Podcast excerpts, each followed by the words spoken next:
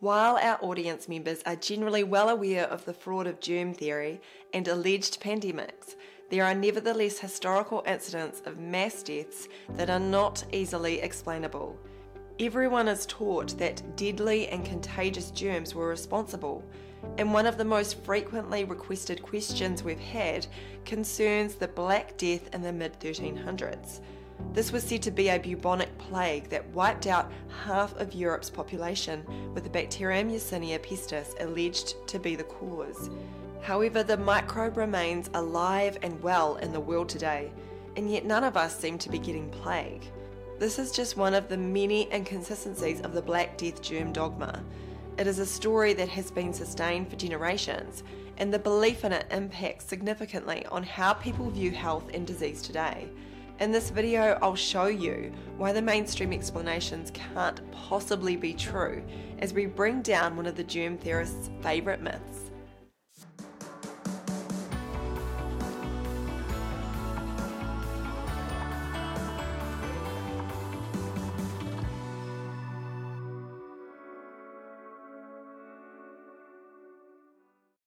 In October of 1347, 12 ships dropped anchor at a Sicilian port. Those who eagerly approached were met with a grisly sight. Almost all aboard were either dead or barely alive, their skin erupting with blackened boils that dripped pus and blood. In horror, the Sicilian authorities demanded that the ship set sail, but though they left, the damage had already been done. The Black Death was now in Europe. Those struck by the Black Death would begin to swell at the lymph nodes located in their groin area or underarm regions. The growths would soon develop into large blackish blue egg-sized lumps, or for the even less fortunate, expand to the size of apples. These would then fester and ooze various bodily fluids. Beyond this, those with the disease could develop any combination of a series of additional symptoms. These included fever, pain, chills, sweating, upset stomach, and diarrhea Almost always, this was followed by death. According to those who observed its effects firsthand, all it appeared to take was a brief physical contact with the clothing of someone who was sick to pass the disease onto another. That video was posted in 2019 and is heading towards 8 million views on YouTube. Unfortunately, the deadly germ and contagion tales are not only popular clickbait, but also promoted by the mainstream. The symptoms of what is referred to as plague are not as clear cut as what most people have been led to believe, with a Cochrane collaboration review in 2020 stating that a clinical diagnosis of plague is difficult and not reliable. That leaves reliance on testing such as cultures and the PCR. However, instead of dissecting the problems with these again, we can point out an obvious prima facie problem. How is it claimed that millions of people died from one specific contagious disease seven centuries ago when it is simultaneously claimed that it is difficult to diagnose? We have relatively little information available from the 1300s, and there were no tests back then.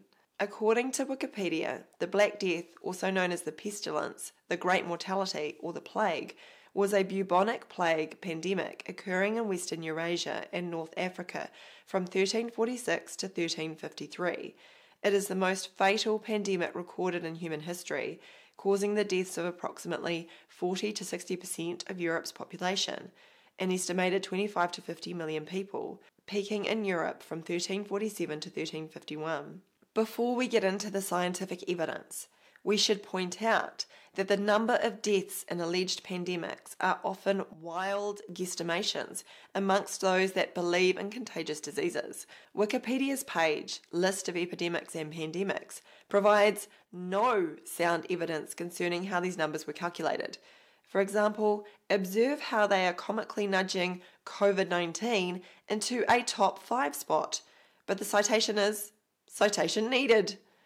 There is also a link to the ridiculous Worldometer site, which became one of the most visited websites in the world in 2020 when it began collating the pointless numbers generated by the PCR testing pandemic. As most of you will know, all of the COVID cases were essentially meaningless due to the circular case definition that was based upon molecular detection assays such as the PCR and rapid antigen tests. Leaving that aside, look at the graph. They said there was a raging pandemic in 2020 when the world was locked down, but not much is happening on that part of the chart. move along to 2022 and the quote, pandemic really gets going. So I guess that means two weeks to flatten the curve didn't work out for them. It is so preposterous that even more mainstream people are now realizing that there was no pandemic at all, as we pointed out to them in 2020. Interestingly, some who are considered, quote, health freedom leaders have recently decided to double down on the virus model, seemingly oblivious to the fact that virology has been dismantled six ways from Sunday, particularly in the last four years.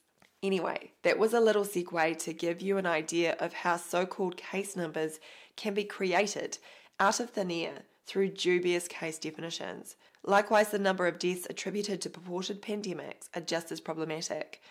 We just witnessed in our own lifetimes the reclassification of a multitude of pre existing causes of death, including old age, into the invented disease COVID 19 when it is alleged that millions of people died of something 700 years ago, the problems multiply. The death estimates always tend to vary wildly, and given our knowledge of how the establishment presents history, one can only conclude that whatever deaths took place, their favoured numbers are inflated.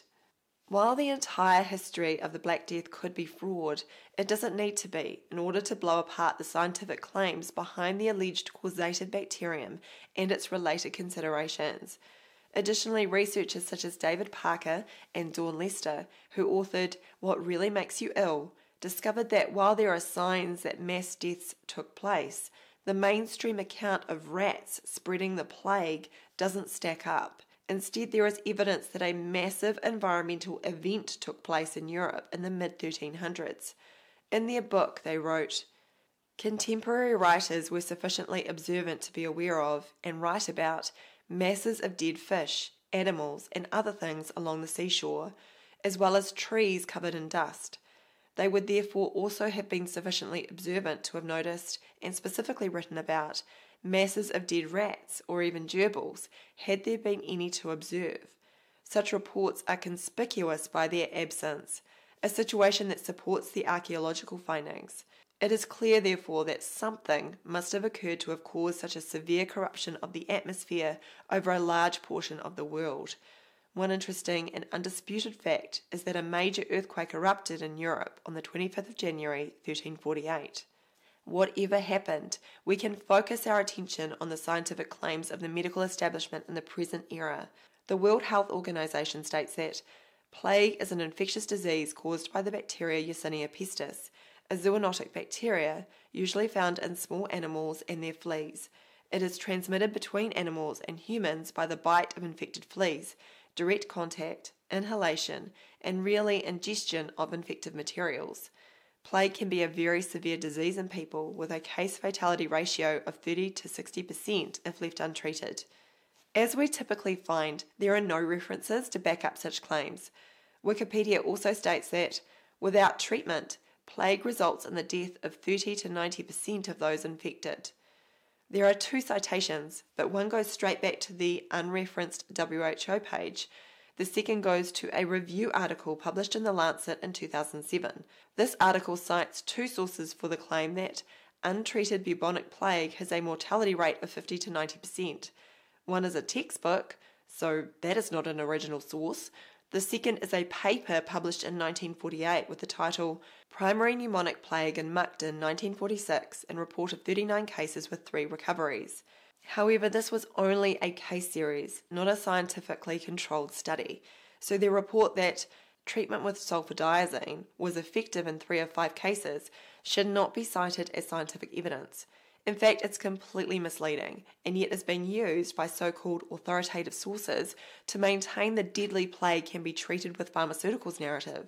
This is the kind of quote evidence that props up antibiotic mythology claiming that they are life saving medications for various diseases without controlled studies. You can see my video, The Truth About Antibiotics, where we exposed the generally unfounded claims behind antibiotics and why they are another shaky pillar being used to prop up germ theory. So, on to the main scientific consideration that being the Black Death and plague more generally is a contagious disease caused by the bacterium Yersinia pestis. Even the mainstream has struggled to come up with a single narrative here.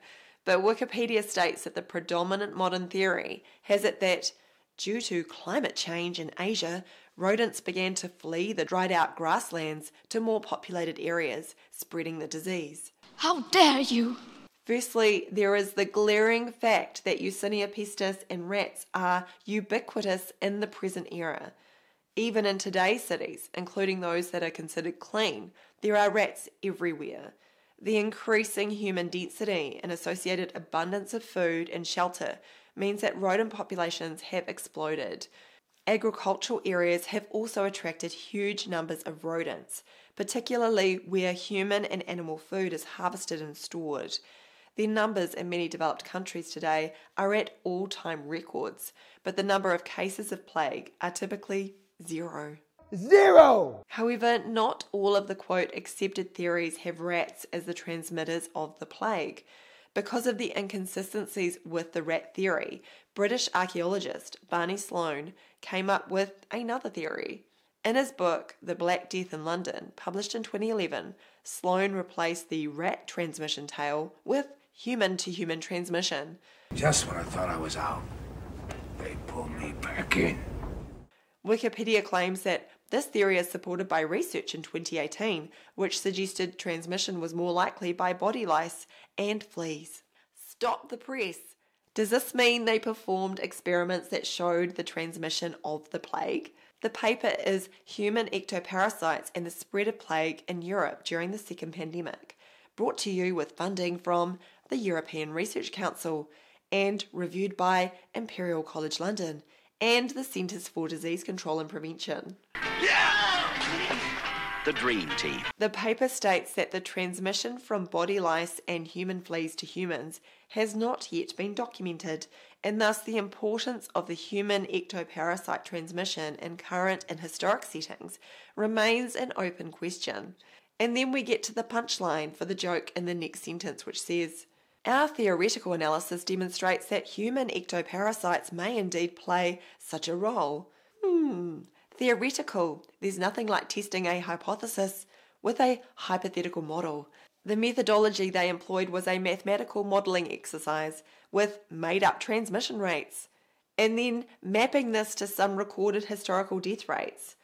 It doesn't matter how they tweak their models and software programs because there is no real world evidence of the transmission they are supposedly modelling. At this point, the whole infectious plague narrative is already in tatters. They are attempting to model their way out of the rat transmission claims because the rat story fails even within the germ theory paradigm which leaves the embarrassing problem of the mainstream claims surrounding Knight of the Legion of Honor recipient and French physician Paul Louis Simon.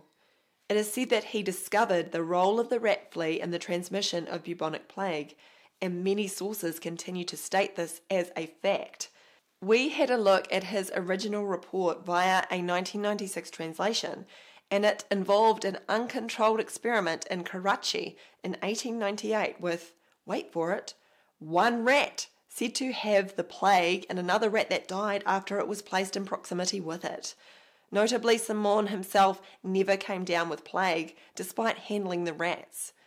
It was said that his work was replicated by Gautier and Raybaud in 1903, but we have been unable to access this paper, which is currently held by the Wellcome Trust and not available online. We did find an image from their experimental technique, and it looks problematic, but cannot comment further without the paper. Additionally, the paper containing this image mentioned that Simon's contemporary scientists, such as J. A. Thompson in Sydney and Verbitsky in Kronstadt, tried and failed in their attempts to replicate his rat transmission method. Furthermore, we still have the problem of how the rats are supposed to give humans the plague. In 1906, three years after Gautier and Raybaud's alleged successful rat and flea transmission experiments, the aforementioned J. Ashburton Thompson, Chief Medical Officer of New South Wales, reported that direct experimental proof of a satisfactory character that it is in the power of any species of flea to communicate plague is at present wanting.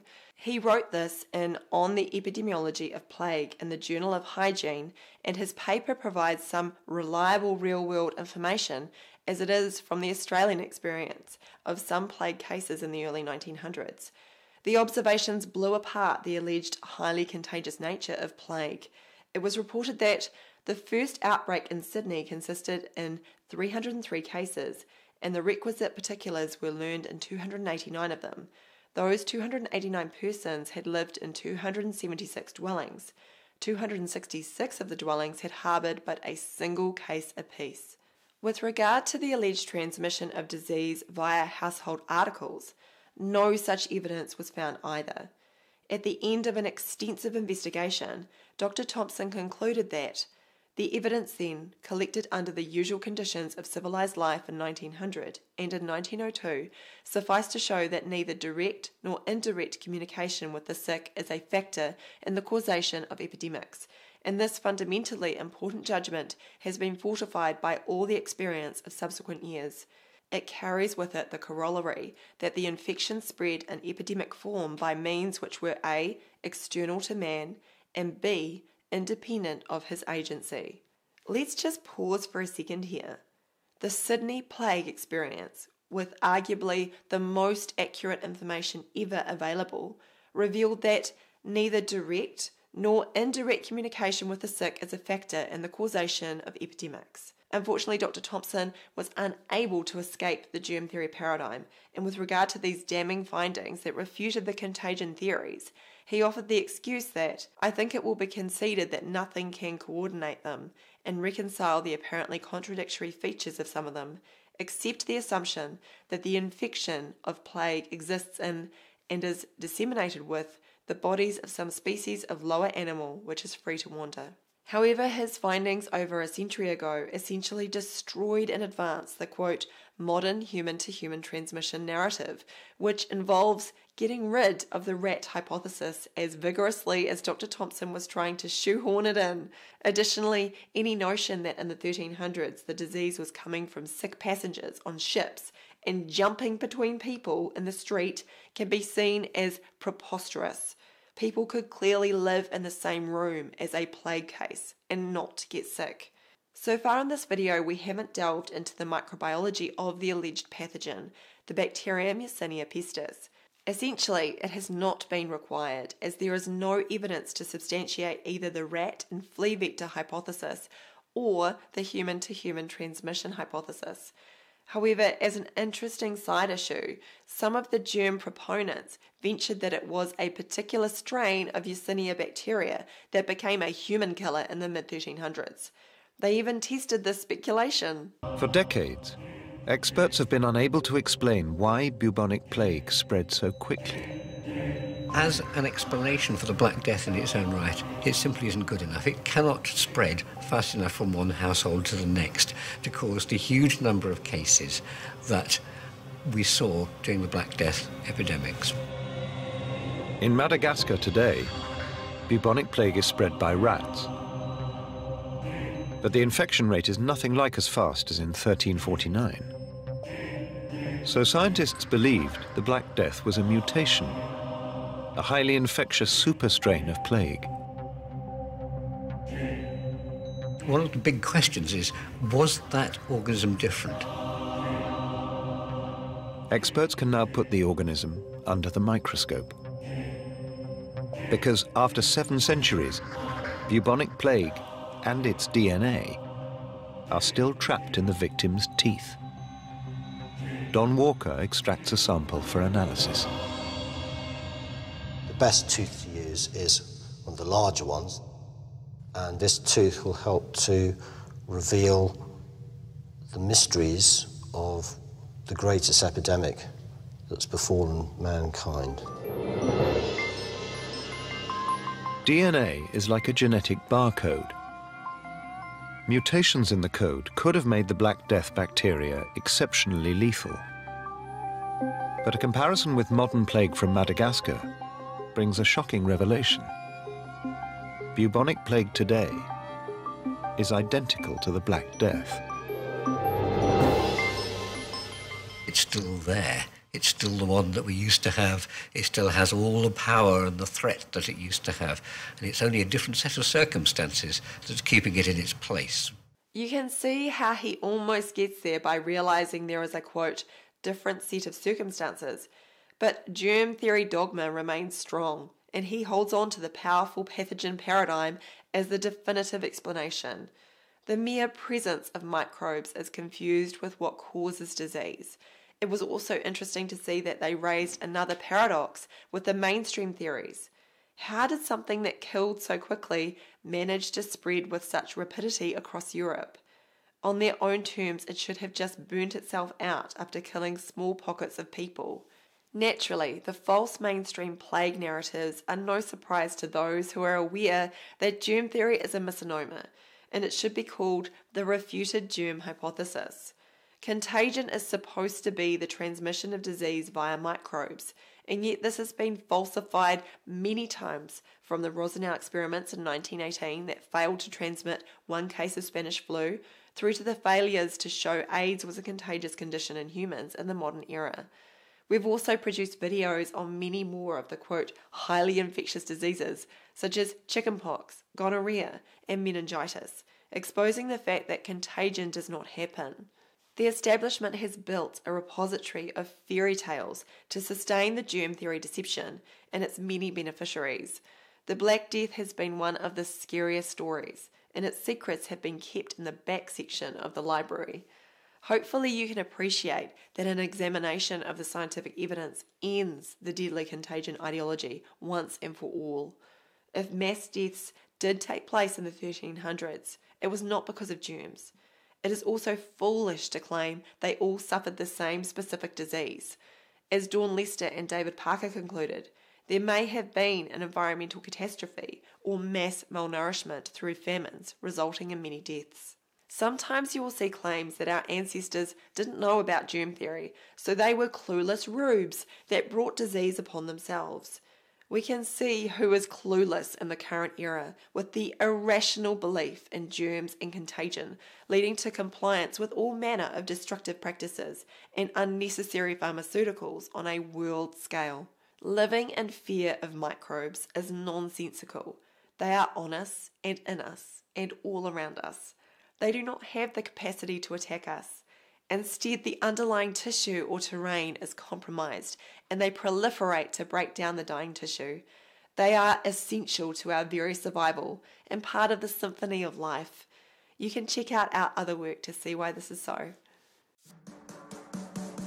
If you enjoyed this video, please visit supportdrsam.com